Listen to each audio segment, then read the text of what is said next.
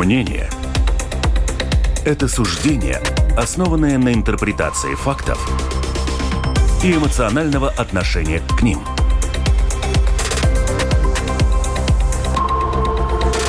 Открытый разговор с Ольгой Князевой на Латвийском радио 4.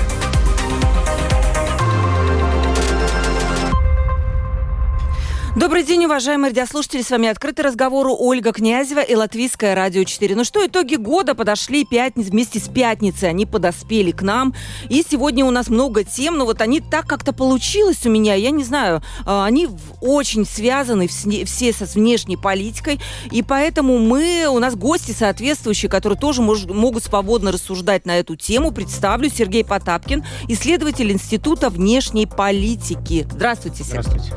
Мария Голубева, экс-министр внутренних дел. И сегодня Мария представляет а, Балтийскую инициативу по европейской реформе. Здравствуйте. Здравствуйте. Все правильно я назвала Балтийская да, инициатива так, так по называется. европейской реформе? Это вот такое новое объединение, про которое мы, я тоже никогда не слышала. Но я думаю, что придет время, и мы об этом узнаем немножко поподробнее. Ну что, коллеги, можем так сказать, эксперты, дорогие гости, э, я предлагаю, я обычно спрашиваю, что вам э, запомнилось на этой неделе, деле, потому что у меня есть свой топ, бывает, что он и не совпадает даже с, тем, э, с теми событиями, которые наши гости нам приносят. Может быть, вы захотите отметить какое-то событие, которое вам запало в душу, показалось очень важным, очень, на которое вы сами обратили внимание, а я, возможно, пропустила, даже так, да? А, ну, давайте я начну со своих событий, а вы потом просто подключитесь, если появятся какие-то свои у вас итоги недели. 28040424, как всегда, телефон WhatsApp, на него пишите, пожалуйста, иногда вы звоните, но, извините, я трубку брать не могу во время эфира, поэтому, пожалуйста, пишите. И пишите вопросы нашим гостям покороче, и также lr4.lv, кнопка «Написать в студии». Я начну тогда все-таки с внешнеэкономической темы. Всемирный экономический форум в Давосе прошел как раз на этой неделе. По сути, основной повесткой, ну, не, не сказать, что основной повесткой, но политической повесткой дня стала Украина. И на этом форуме также принимал участие президент Украины Владимир Зеленский. Формула мира обсуждалась, какова она может быть, что говорили лидеры. Но почему в Давосе, кстати, почему, у меня был у самой такой вопрос, почему президент при, прилетел в Давос. Но Давос, на самом деле, после Генеральной Ассамблеи ООН, это такая вторая по значимости площадка, где собираются ведущие лидеры всех стран. Я вам, знаете, я хочу зачитать вам такой отрывок, как, как мне он, по крайней мере, запал в душу, из речи Зеленского. Цитата. «Как можно быть довольными санкциями против России или экспортными ограничениями, ракетами, если они даже не блокируют ее ракетное производство. В каждой российской ракете есть критически важные компоненты из западных стран. Десятки компонентов в каждой ракете. И это факт. Конечно, я благодарен за каждый пакет санкций. Но приближение мира будет вознаграждением для тех, кто заботится о том, чтобы санкции работали на все 100%. Вот это сказал Зеленский. И он, конечно, подчеркнул, что вот это замораживание конфликта, о чем чаще в последнее время говорят, это Украине не подходит. Э, Сергей, вам вопрос. В этих словах, я, я слышала это выступление, оно было, там постоянно сквозили упреки. И вот э, упрек, как мне кажется, направлен э, именно в сторону Запада, который, как мне тоже показалось, может быть, вы специалисты видите это по-другому, даже где-то готов к некому замораживанию конфликта. А, действительно, а, речь о замораживании конфликта, она идет. Но она идет не а, в том виде, в котором часто представляют как давление на Зеленского и на Украину. Она, скорее всего, это, скорее это идет как дискуссия действительно лучше видеть э, картину полностью и оценивать разные варианты развития событий. В частности, там же на Давосе был опубликован а, доклад о вариантах э, развития событий на Украине, военных действий, то есть, э, где указывалось, что риски того, что она превратится, например, в многолетний затыхающий и разгорающийся конфликт, они присутствуют. Поэтому... А кто составил эти прогнозы списке? Кто автор этих? Это Украина сама, либо а, это... Нет, это, было, это была публикация именно а, форума, то есть ага. экспертная группа да. представила анализ а, рисков а, по Украине. А, поэтому говорить о том, что а, Запад отказывается от поддержки Украины, ну, это абсолютно неправомерно. А, Запад признает, в частности, например, свою неспособность выполнять обязательства по производству, к примеру, снарядов. Но, опять же, нужно очень четко понимать, где это бессилие в производстве, то есть э, невозможность увеличить и произвести такое количество в, в а, Европе и на Западе а, рыночная экономика. Европа и Запад не пытались перевести экономику на военные рельсы, как это сделала Россия. И в Европе нету той силы, которая может э, ударить кулаком по столу и приказать производителям а, амуниции увеличить резко производство снарядов. Поэтому тут нужно понимать, где это неспособность, где это нежелание. Когда мы сталкиваемся, например, с политическим кризисом, вот как сейчас в Германии, а, когда а, блокирована поставка а, ракет высокой дальности. Это одно, это вопрос дискуссии, это вопрос политического процесса производства снарядов, это вопрос, собственно, производственных возможностей и финансов. Да. И, и это, да, действительно согласна с вами. Но вот, Мария, тоже вам вопросы. Начали поступать нам вопросы, интересный один есть, зачитаю чуть позже. Как вам кажется, больше ли становится таких людей на Западе, которые склоняются все-таки к замораживанию конфликта? Я вам зачитаю, вот при этом глава МИД Швейцарии Иньянса Кассиса, он сказал, что рано или поздно Москву нужно будет привлечь к переговорам, поскольку, цитата, «не будет никакого мира без того, чтобы Россия должна была сказать свое слова. Можно ли тут привлечь Россию, как вам кажется, и на каких условиях? Ну, я в данном случае абсолютно согласна с мнением э, таких э, представителей европейской политики, как Гиферховштадт, как э, представители британского правительства в данный момент, которые сознают, что э, нет, нельзя э, начинать сейчас переговоры, когда Россия хочет переговоры на своих условиях. И это абсолютно недопустимо, потому что тогда замораживание конфликта фактически это означает для России только одно. Так можно делать, и в следующий раз можно повторить. Вот этого вот можем повторить, нельзя допустить. И э, в этом смысле, мне кажется, совершенно правильно сделало ставку британское правительство на то, чтобы однозначно говорить сейчас нет на замораживание конфликта, на э, более интенсивную поддержку Украины. Понятно, что они это делали в контексте своих выборов тоже ближайших, но тем не менее, это правильный шаг. И, например, то, что э, министр иностранных дел Англии Кэмерон очень однозначно высказался в Давосе тоже относительно того, что, на его взгляд, можно замороженные российские активы использовать, как конфисковывать и использовать использовать для восстановления Украины. Э, я в этом вижу достаточно четкий такой в данный момент э, элемент лидерства в Европе, которому, мне кажется, часть политиков в той же Германии уже, в общем-то, готова следовать. Да? То есть я бы не сказала, что в данный момент вот это высказывание швейцарского министра, что оно представляет какое-то большинство или какой-то консенсус в э, центральных таких наиболее крупных странах. А Европы. вы видите консенсус в какой-то сфере? Потому что все-таки эти мнения звучат разные. По крайней мере, то, что мы видим через прессу. Понятно, mm. что там они могут где-то там и в кулуарах и отличаться как-то. Вокруг какой мысли все-таки больше консенсуса? В данный момент я бы не сказала, что мы видим какой-то такой подавляющий консенсус. Э, эта ситуация находится в развитии, поэтому так важно, чтобы были слышны голоса и экспертов, и тех, кто понимает, насколько э, в данном случае замораживание конфликта в Украине грозит э, всей Европе, и особенно, конечно, нашему региону, и почему этого нельзя допустить. Но мне кажется, что эти голоса достаточно слышны. Та же премьер Эстонии Кая Калас, да, у меня будет дальше да, как раз и... с переходом на, на Балтию, у меня будет такая подборка цитат по поводу того, именно обострились вот такие выступления, скажем, угрозы именно в Балтии, я бы зацитирую это. Но если вот возвратиться к Давосу, эм, Сергей, как вы видите эту ситуацию? Не кажется ли вам, что э, Зеленский, вот его риторика выступления, она стала более такая агрессивная, можно так сказать, но его можно понять, да? И имеет ли она как какое-то воздействие?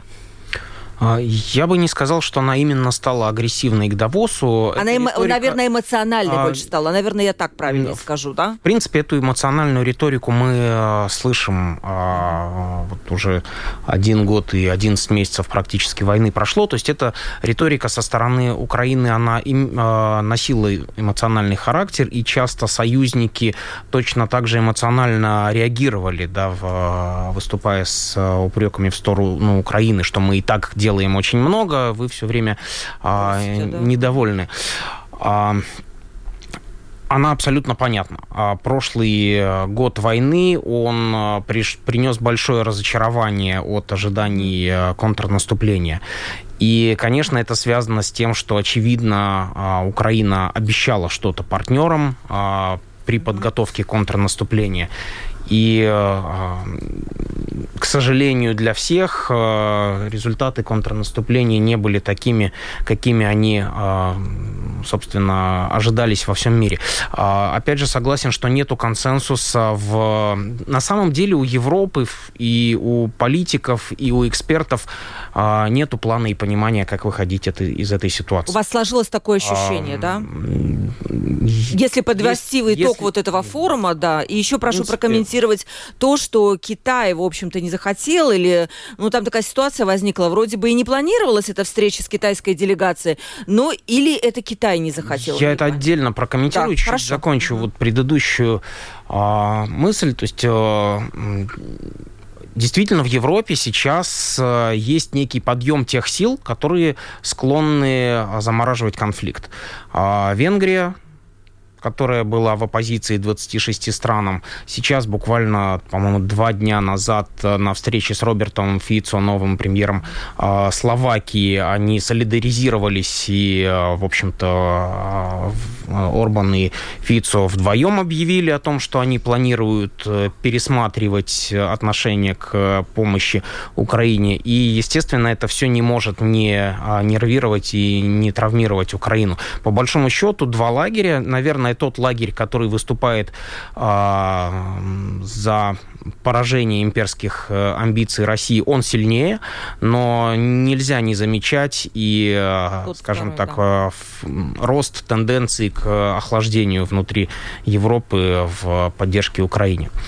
А если позволите, я тогда к Китаю перейду. Пожалуйста, да, потому что вот как раз про Китай пришел вопрос. Э, наверное, надо будет тоже на него ответить. Да. А, Китай – это отдельная история. А, в общем-то, с самого начала боевых действий Украина и западные союзники Украины пытались добиться от э, Китая четкого осуждения агрессии угу. России. Скажем так, на сегодняшний день это не получило какого-то большого успеха.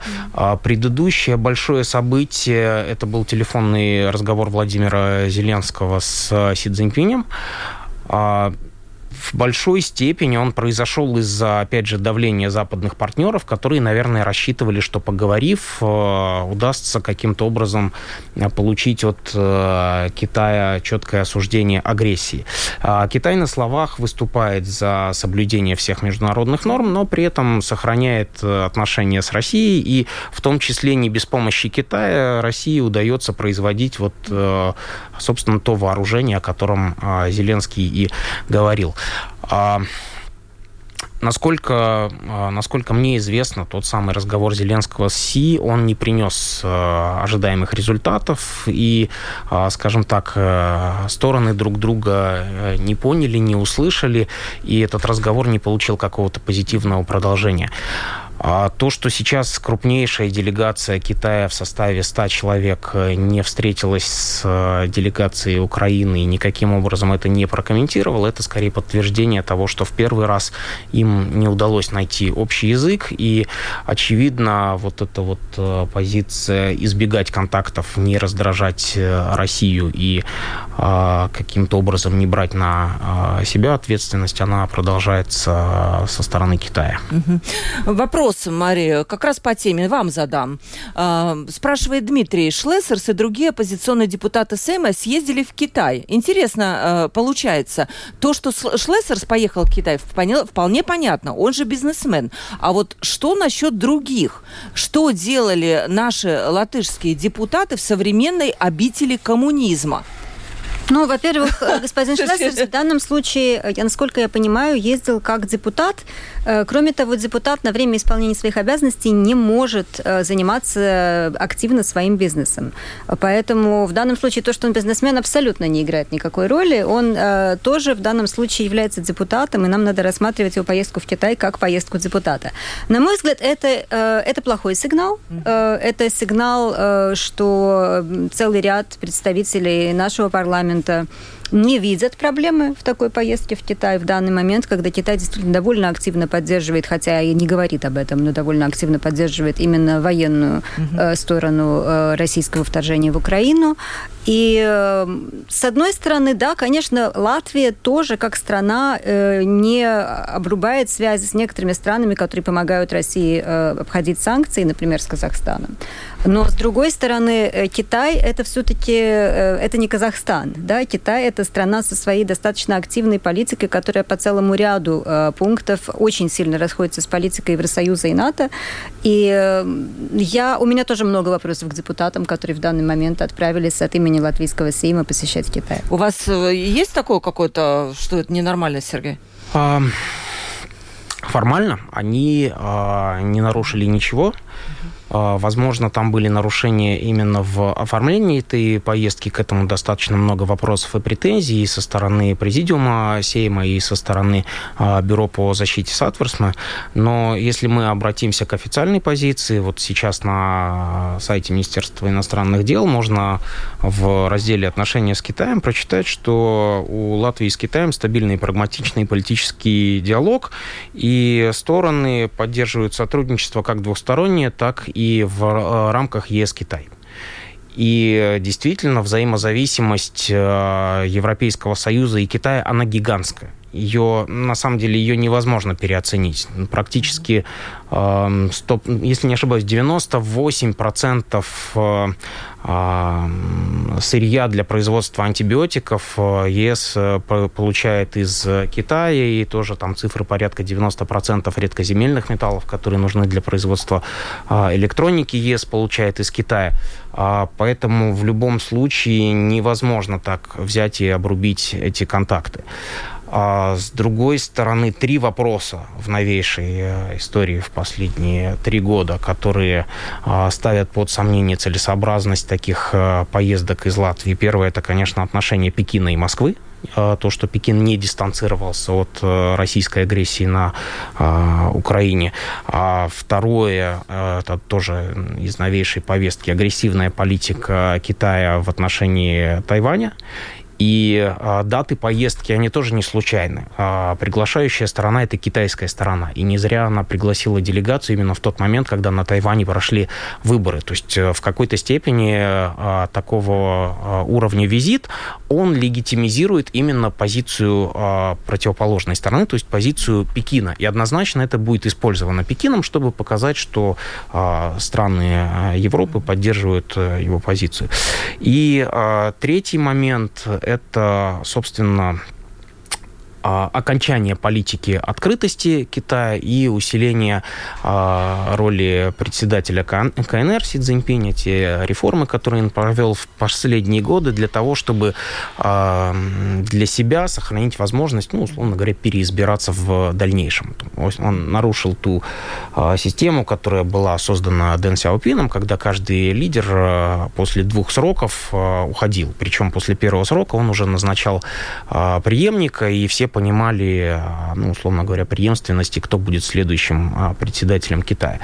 Вот э, это три момента, которые существенно изменились для Латвии с 2018 э, года, когда у нас были достаточно романтические отношения с Китаем, когда мы участвовали в инициативе 16 а, плюс 1 вместе с другими 16 европейскими странами, когда мы принимали здесь, э, собственно, саммит 16 плюс 1 и активно рассматривали свою включения в инициативу а, пояса и пути.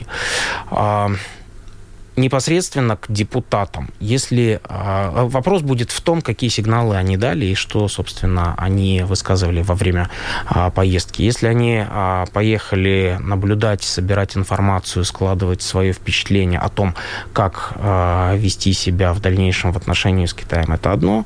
А второе, если мы знаем, что господин Шлессерс, он человек достаточно э, эмоциональный, иногда высказывает такие вещи, которые э, сложно выполнить, быть. А если э, со стороны латвийских парламентариев в Китае прозвучали заверения о дружбе, поддержке, развитии а, бизнеса и бизнес as usual, то это, конечно, очень плохой сигнал для нас. И заканчивая тему международную, еще вам вопрос, э, э, Мария, вам вопрос, когда Украина сможет стать членом Европейского Союза и пока идет война, возможно ли это? Ну, видите, э, даже если бы сейчас в Украине не шла война, процесс вступления в Евросоюз занимает время. Потому что каждая глава переговоров... Это был это... вопрос радиослушателя, да? Да, да. Каждая глава переговоров с, э, со странами-кандидатами – это довольно такой большой пакет различных э, не только законов, которые нужно поменять или принять, но и конкретных каких-то шагов в отношении каждого сектора государственной политики, включая торговлю, производство и так далее. Это долго, и э, поэтому говорить о том, что нам сейчас нужно как-то на одну чашу весов класть э, то, что там идут военные действия, на другую э, процесс вступления в Евросоюз, это не совсем правильный подход, потому что процесс вступления все равно займет время. Э, конечно, война усложняет этот процесс, э, потому что госуправление вместо того, чтобы все свои ресурсы пускать на вступление в Евросоюз, одновременно решает задачи, связанные с разрушенной инфраструктурой, с разрушенной экономикой и так далее. Это, безусловно, очень тяжело. Поэтому особенно ценно то, что Украина старается честно это делать. Ну, сколько времени может пройти? Пять, э, шесть, семь лет, да? Ну, да. Я это думаю, без учета вот, Я думаю, от 6-7 до 10 лет как минимум, потому что, во-первых, страны Евросоюза тоже далеко не все на, на деле, если речь идет о декларативной поддержке, а о такой уже конкретной, э, ну, они тоже не сразу согласятся со всеми пунктами, которые важны, скажем, для Украины. Украина не сразу согласится со всеми пунктами, которые важны для этих стран, поэтому это, это же процесс, когда идет голосование стран, стран-членов по каждой главе отдельно, не только один раз за все переговоры. Это очень долгий процесс. Угу. Ну, э, напомню нашим радиослушателям, передача «Открытый разговор» идет. У нас в гостях а, Мария Голубева, экс-министр внутренних дел. И сегодня Мария представляет Балтийскую инициативу по европейской реформе. И также Сергей Потапкин, исследователь Института внешней политики. «Открытый разговор» на Латвийском радио 4. Ну вот, вы знаете, уважаемые гости, хотела бы перейти к Латвии. И тут вот вы уже начали этот разговор по поводу того, что у нас на этой неделе очень много и в Балтии звучало вот каких-то предупреждений об угрозах, что на самом деле людям читать не очень приятно. Я вижу, как в социальных сетях начинают волноваться по этому поводу. Вот, например, э, Янис Сарц, э, директор Центра передового опыта НАТО в области стратегических коммуникаций. Сценарий нападения России на НАТО в среднесрочной перспективе исключить невозможно невозможно. Это он сказал в интервью передачи «900 секунд» канала ТВ-3. Дальше. Продуманно, рационально и без чувства обреченности надо готовиться ко всем сценариям, написал в соцсети Facebook президент Латвии Эдгар Ренкевич. Дальше. Премьер-министр Эстонии Кая Калас в интервью британской газете «Таймс» отметила, Россия могла бы восстановить военный потенциал и создать угрозу восточному флангу НАТО в течение трех-пяти лет. И цитата ее «Наши разведслужбы предполагают, что на это уйдет от трех до пяти лет, и это очень сильно зависит от нашего единства в позиции в вопросе Украины». Когда люди это читают, естественно, у них возникают ну, тревоги. Если так много людей вокруг говорят, что война будет, ну, наверняка она будет. Откуда эти высказывания, Сергей? В чем причина? Э, я думаю, что это все-таки такая ответная реакция на то самоуспокоение, которое мы испытывали а, до 2022 года, 24 февраля огромное количество людей ну, просто не могло а, предположить, что Россия решится на а, нападение на Украину. То есть э, были а, разного уровня сценарии, что да, будет снова обострение в ДНР, ЛНР, что будет введение там зеленых человечков, как это было по крымскому сценарию, но, наверное, все-таки большинство экспертов и политиков не верили в то, что европейская страна, Россия в 21 веке использует брутальную силу для того, чтобы напасть на соседнюю страну. И когда такое случилось, соответственно, для огромного количества людей это было потрясением и пересмотром вот, собственно, убеждений. На мой взгляд, сейчас именно... Вот неделя это как-то больше стало вот таких высказываний. А, ну, опять же, итоги года а, анализ того, как происходили а, военные действия а, в Украине, анализ того, как Европа смогла отреагировать на это, анализ того, как Россия смогла перестроиться после откровенно провального начала своей авантюры. Новая информация дала такие возможности. То есть действительно мы увидели, что санкции не работают так, как мы хотели. Россия, к огромному а, сожалению, смогла наладить а, производство снарядов, а, танков в нужном количестве. Иран помог с дронами, Северная Корея помогла с ракетами. И это те риски, которые мы, в общем-то, это новые риски, которые мы увидели в прошлом году и которые приводят именно к этим высказываниям. То есть это анализ Но новых, в той же, с той же точки зрения, мне кажется, что очень важно еще смотреть контекст, потому что то, что вот Янис Сарц сказал, это э, одно предложение, но в целом его ответ заключался э, в том, что э, какие-то сомнительные сценарии, что якобы там в Германии разыгрывали сценарий, где Россия там чуть ли не в следующем году нападает на страны Балтии, он дал понять, что это, это утка, да, что это речь не шла, утка все-таки, ну, речь шла об игре, да, о военной да, игре. Это стра- стратегическая да. инсценировка возможного сценария. Да, но так. подобные э, сценарии э, разыгрываются э, во многих странах мира с разными сценариями и сюжетами постоянно. Это часть современного, как бы современной подготовки во всех странах, у которых есть армии, которые устраивают эти table-top exercises, так называемые. То есть не стоит, может быть, преувеличивать значение подобного сценария сценария как э, сигнал.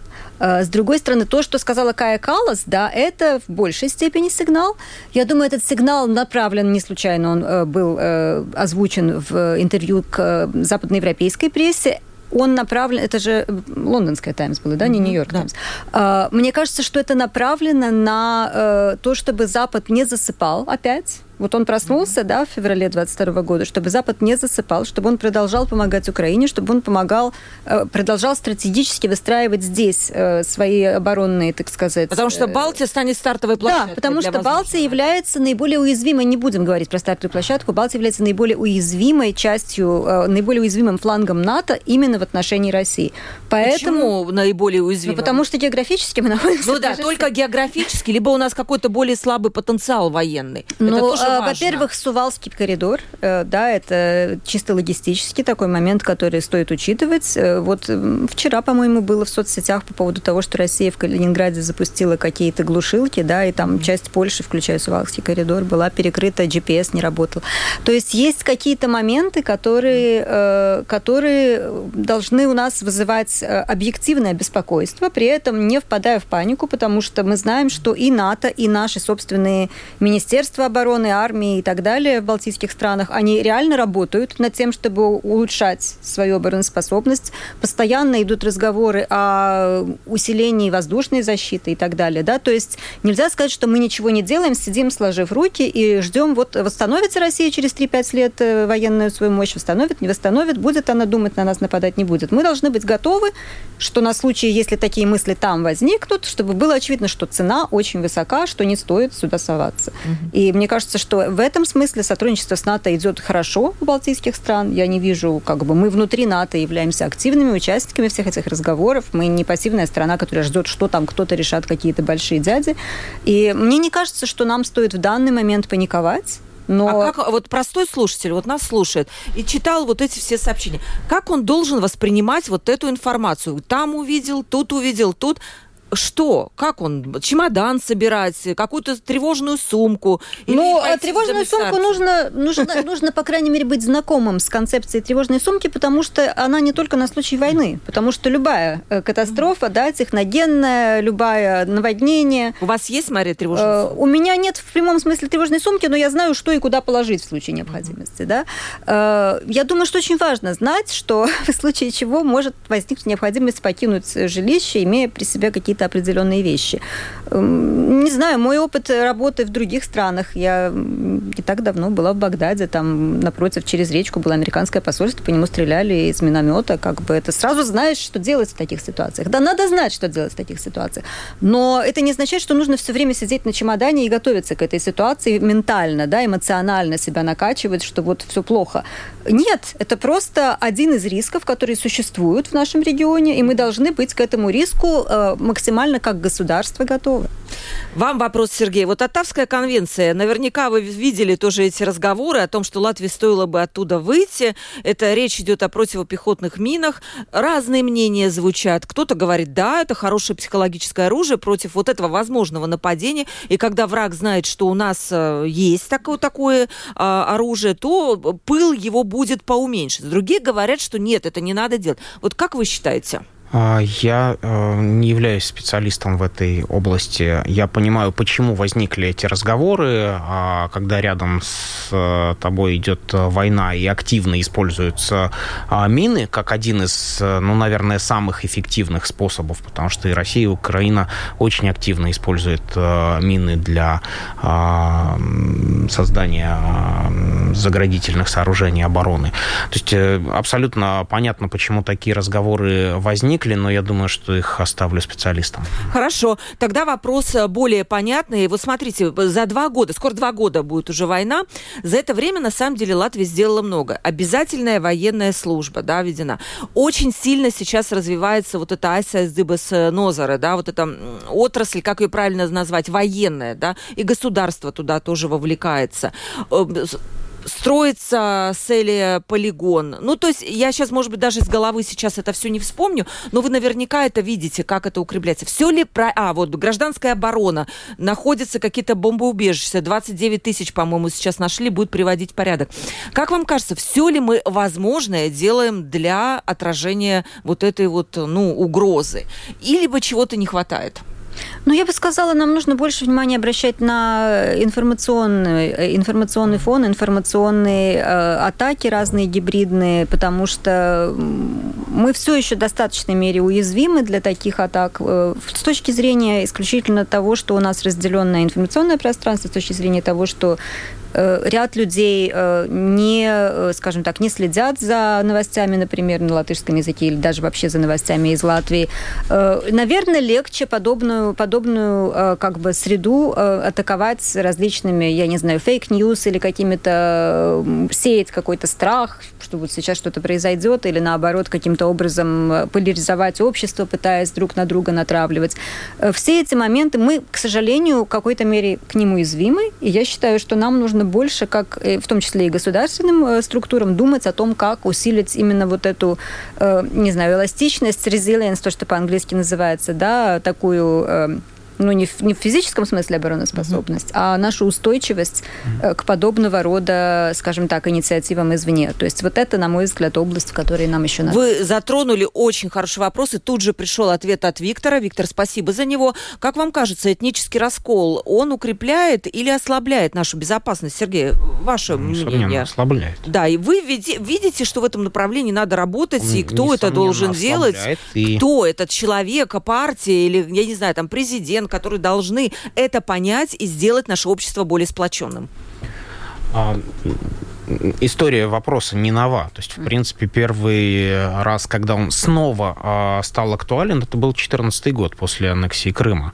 И в тот момент было очевидно э, большое количество делегаций и внимания к Латвии со стороны и натовских э, партнеров, и Евросоюза, когда практически там каждый день приезжали люди и спрашивали, каков у Латвии план по созданию э, СМИ, по информированию русскоязычного населения, какова стратегия для Латгалии. То есть в тот момент без нашего желания вопрос был поднят достаточно высоко. Ну, опять же, политика самоуспокоения, интерес резко упал, и с 2014 года, когда, кстати, говорили о создании общебалтийского средства массовой информации вместе с Эстонией с Литвой на русском языке, это все сошло на нет. Сейчас, после 2022 года, на мой взгляд, мы ушли как, э, как раз-таки даже в негативную сторону. Это политическое желание вообще исключить русский язык э, из э, эфира и таким образом еще, на мой взгляд, больше подорвать нашу способность к способность противостоять и что-то предложить против агрессора. А, это на вопрос, кто должен об этом думать, то, в принципе, это все, кто имеет отношение к принятию э, решений. От Вы знаете, когда говорят до... все, значит никто.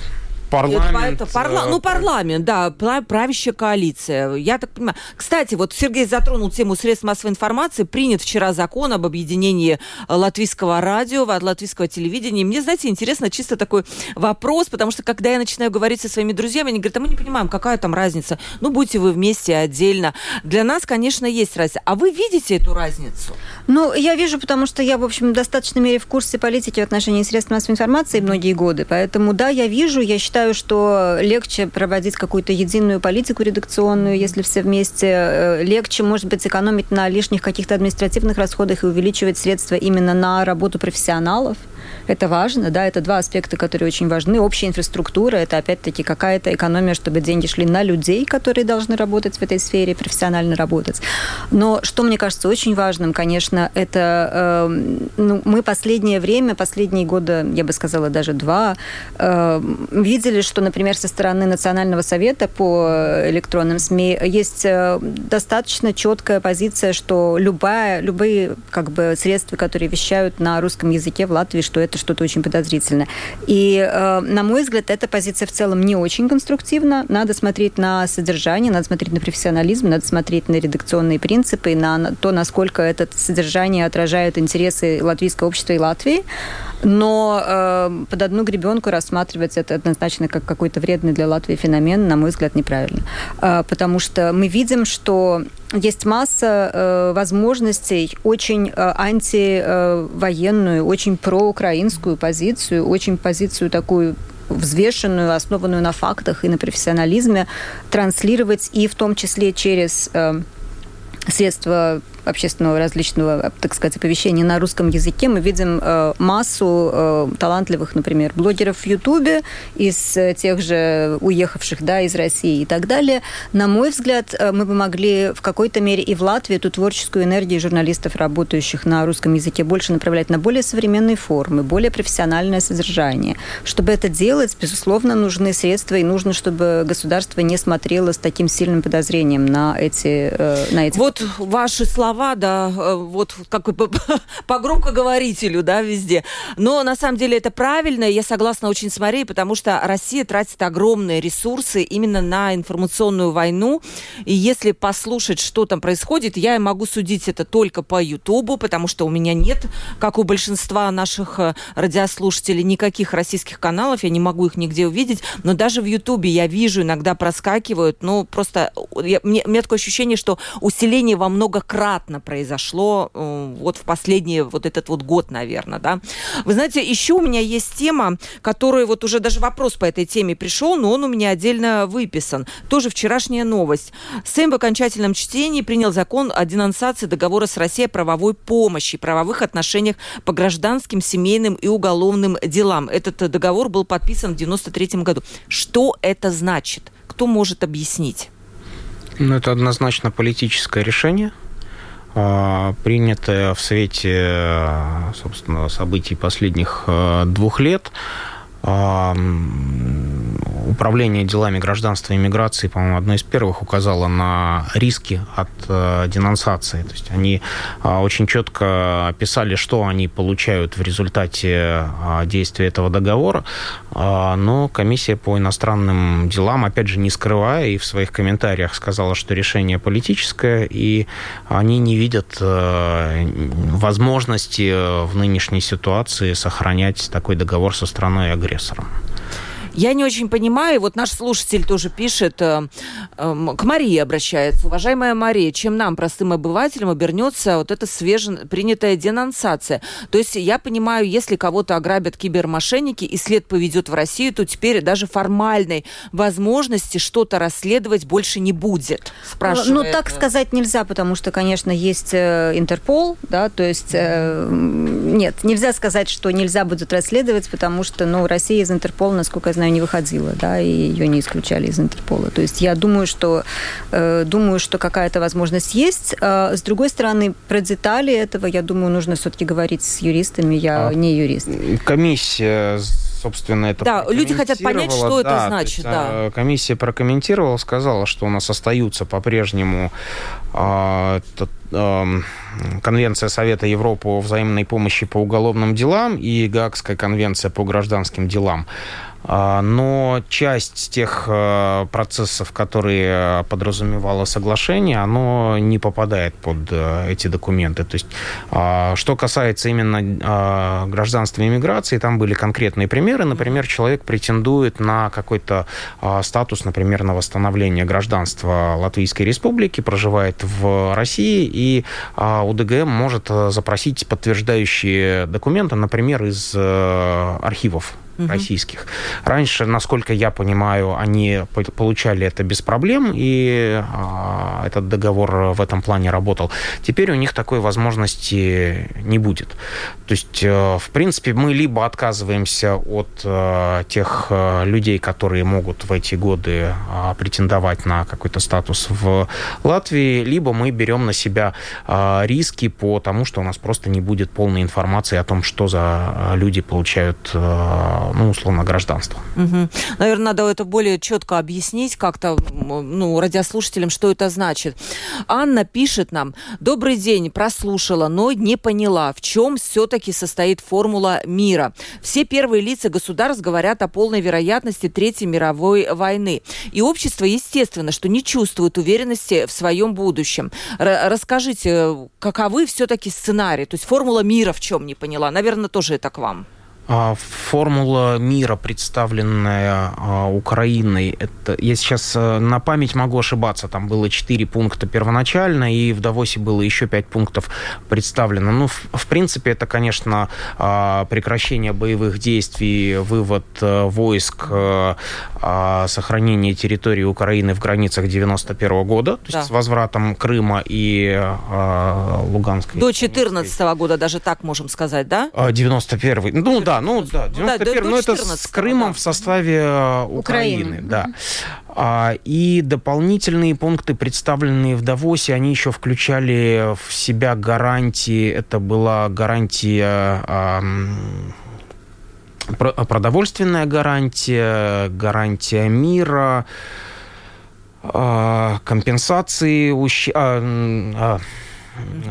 Э, гарантия по, по природным катаклизмам, то есть вот это то, что стало актуальным после э, взрыва на Каховской а, станции, и, а, и компенсации причиненного ущерба. То есть, в принципе, это достаточно а, большой пакет а, требований со стороны Украины, основной из которых, конечно, это возвращение в границах 91 года. А Россия на эту а, формулу, ну, во-первых, они не участвуют в переговорах, и на всех площадках они комментируют, что это невозможно, и не принимают. Они могут участвовать в переговорах только если они потерпят на фронте некое сокрушение, как вам кажется? Ну, такое поражение. А, ну, или потеряют При каких условиях? Или да, потеряют нет. возможность из Крыма атаковать и поддерживать, использовать Крым как площадку для поддержки своей военной э, операции? Ну, во-первых, есть указ президента Зеленского, который запрещает переговоры с э, нынешним э, правительством России. То есть, условно говоря, пока в России у власти находится Путин, в Украине по действующему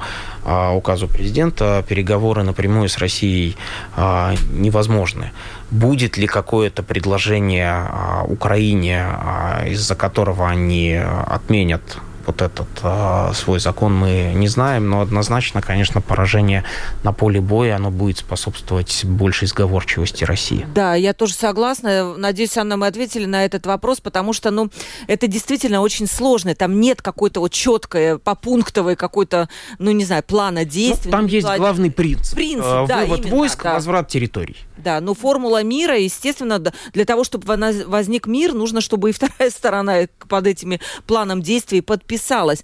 Спрашивает наш слушатель, неужели вас закроют? Э, волнуются, с какого числа назовите? Ну, пока нет этой информации. Есть только прописанное про Латвийское радио 4 в концепции национальной безопасности, что прекращает оно вещание с 26 года. Но, как нам объяснила министр культуры, все-таки будет отдельно разрабатываться план Эм, как бы концепция, стратегия медиаполитики, в которой отдельно будет какой-то пункт про русское вещание, и пока мы этой концепции не видели. Не можем ничего сказать. Но, друзья, я хотела бы напомнить, что сегодня все-таки еще день, январь вообще по традиции день баррикад, памятных мероприятий в честь баррикад 91 -го года, и в Риге в этом году запланирована большая программа. Ее крупнейшими событиями станут организованные самоуправлением бесплатные концерты в Домском соборе и Малой гильдии. Желающие смогут также погреться у костров, возложить цветы у памятных мест, посетить выставки и посмотреть фильм Вестерса Кайриша «Январь».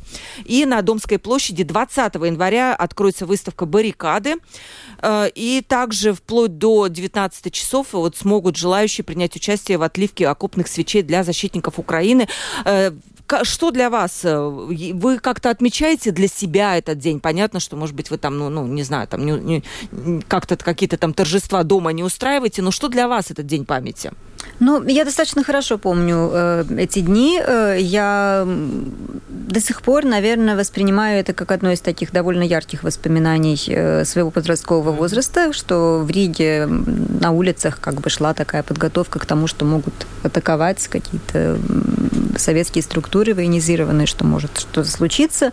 Это ощущение тревожности в городе. Э, я, когда была депутатом, несколько раз участвовала в официальных да. тоже церемониях, вспоминая эти, эти дни, поэтому, конечно, ну, в ментальной карте есть да, такая дата она присутствует. Единственное, так холодно, правда? Хочется, конечно, чтобы потеплее было, чтобы вот это вот мороз не нарушал. Вам нравится вот такая погода?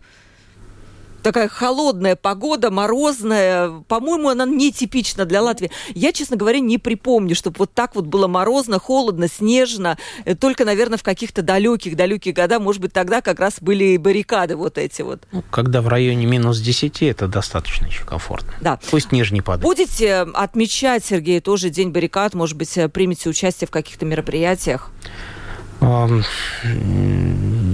Я, вот сейчас я просто думаю, э, то ли это мероприятие, которое нужно именно вот в таком плане назвать, э, отмечать, э, я, наверное, не смогу сейчас ответить. Да, отмечать я согласна, вопрос. это тоже какой-то, да. наверное, память. Я, я согласен, что эти мероприятия, они еще, в общем-то, абсолютно свежи в памяти, а последние два года их, э, наверное, надо сказать, что, к сожалению, актуализировали не так, как хотелось бы, чтобы они были актуализированы. Вы имеете в виду, что связь с Украиной? О, да, абсолютно. Да? То есть, например, молодые люди, которые об этом абсолютно не думали и не понимали, зачем э, нужно вспоминать борьбу за независимость, они э, как бы готовы были жить в свободной Европе без каких-то конфликтов, они сейчас, наверное, смогут понять, почему это так актуально для страны, почему важно не забывать. Э... Не забывать, и вот тогда, помните, вот этот дух такой общий, дух Атмады, дух объединения, когда многие вышли вне зависимости от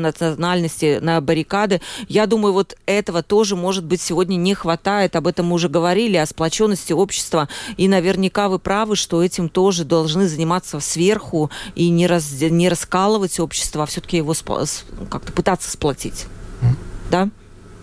Ну, общество, безусловно, нуждается в сплочении. Я думаю, что об этом как раз сейчас э, довольно интересная серия фильмов. Э, Раскол, на... да. Да, и я думаю, что его стоит посмотреть, потому что об этом стоит подумать.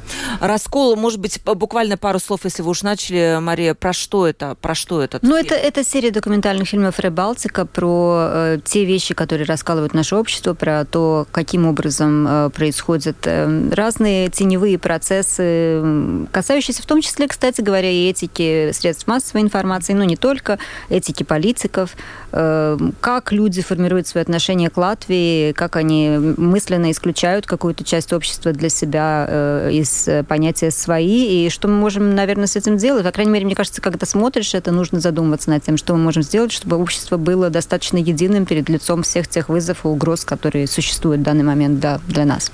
Да, спасибо большое. Я обязательно на выходных как раз посмотрю. Первая серия уже вышла, и всем тоже рекомендую нашим радиослушателям посмотреть этот, э, этот документальный фильм. И я думаю, что мы после уже того, как они все выйдут, эти серии, мы обязательно и в студии можем поговорить с организаторами, ну, с теми, кто снимал этот фильм, о том, что они хотели сказать и получилось ли у них это сделать. Еще раз представлю моих гостей. Мария Голубева, экс-министр внутренних дел. Сегодня Мария представляет э, Балтийскую инициативу по европейской реформе. Спасибо вам огромное за подведение итогов спасибо. недели.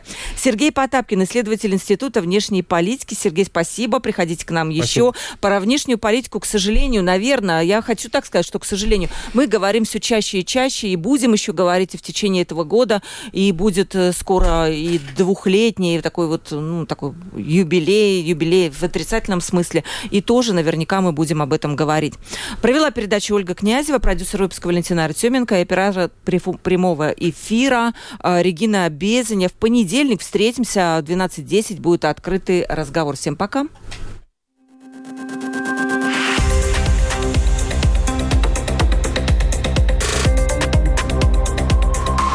Открытый разговор. Площадка для обмена мнениями по самым важным темам с Ольгой Князевой на Латвийском радио 4.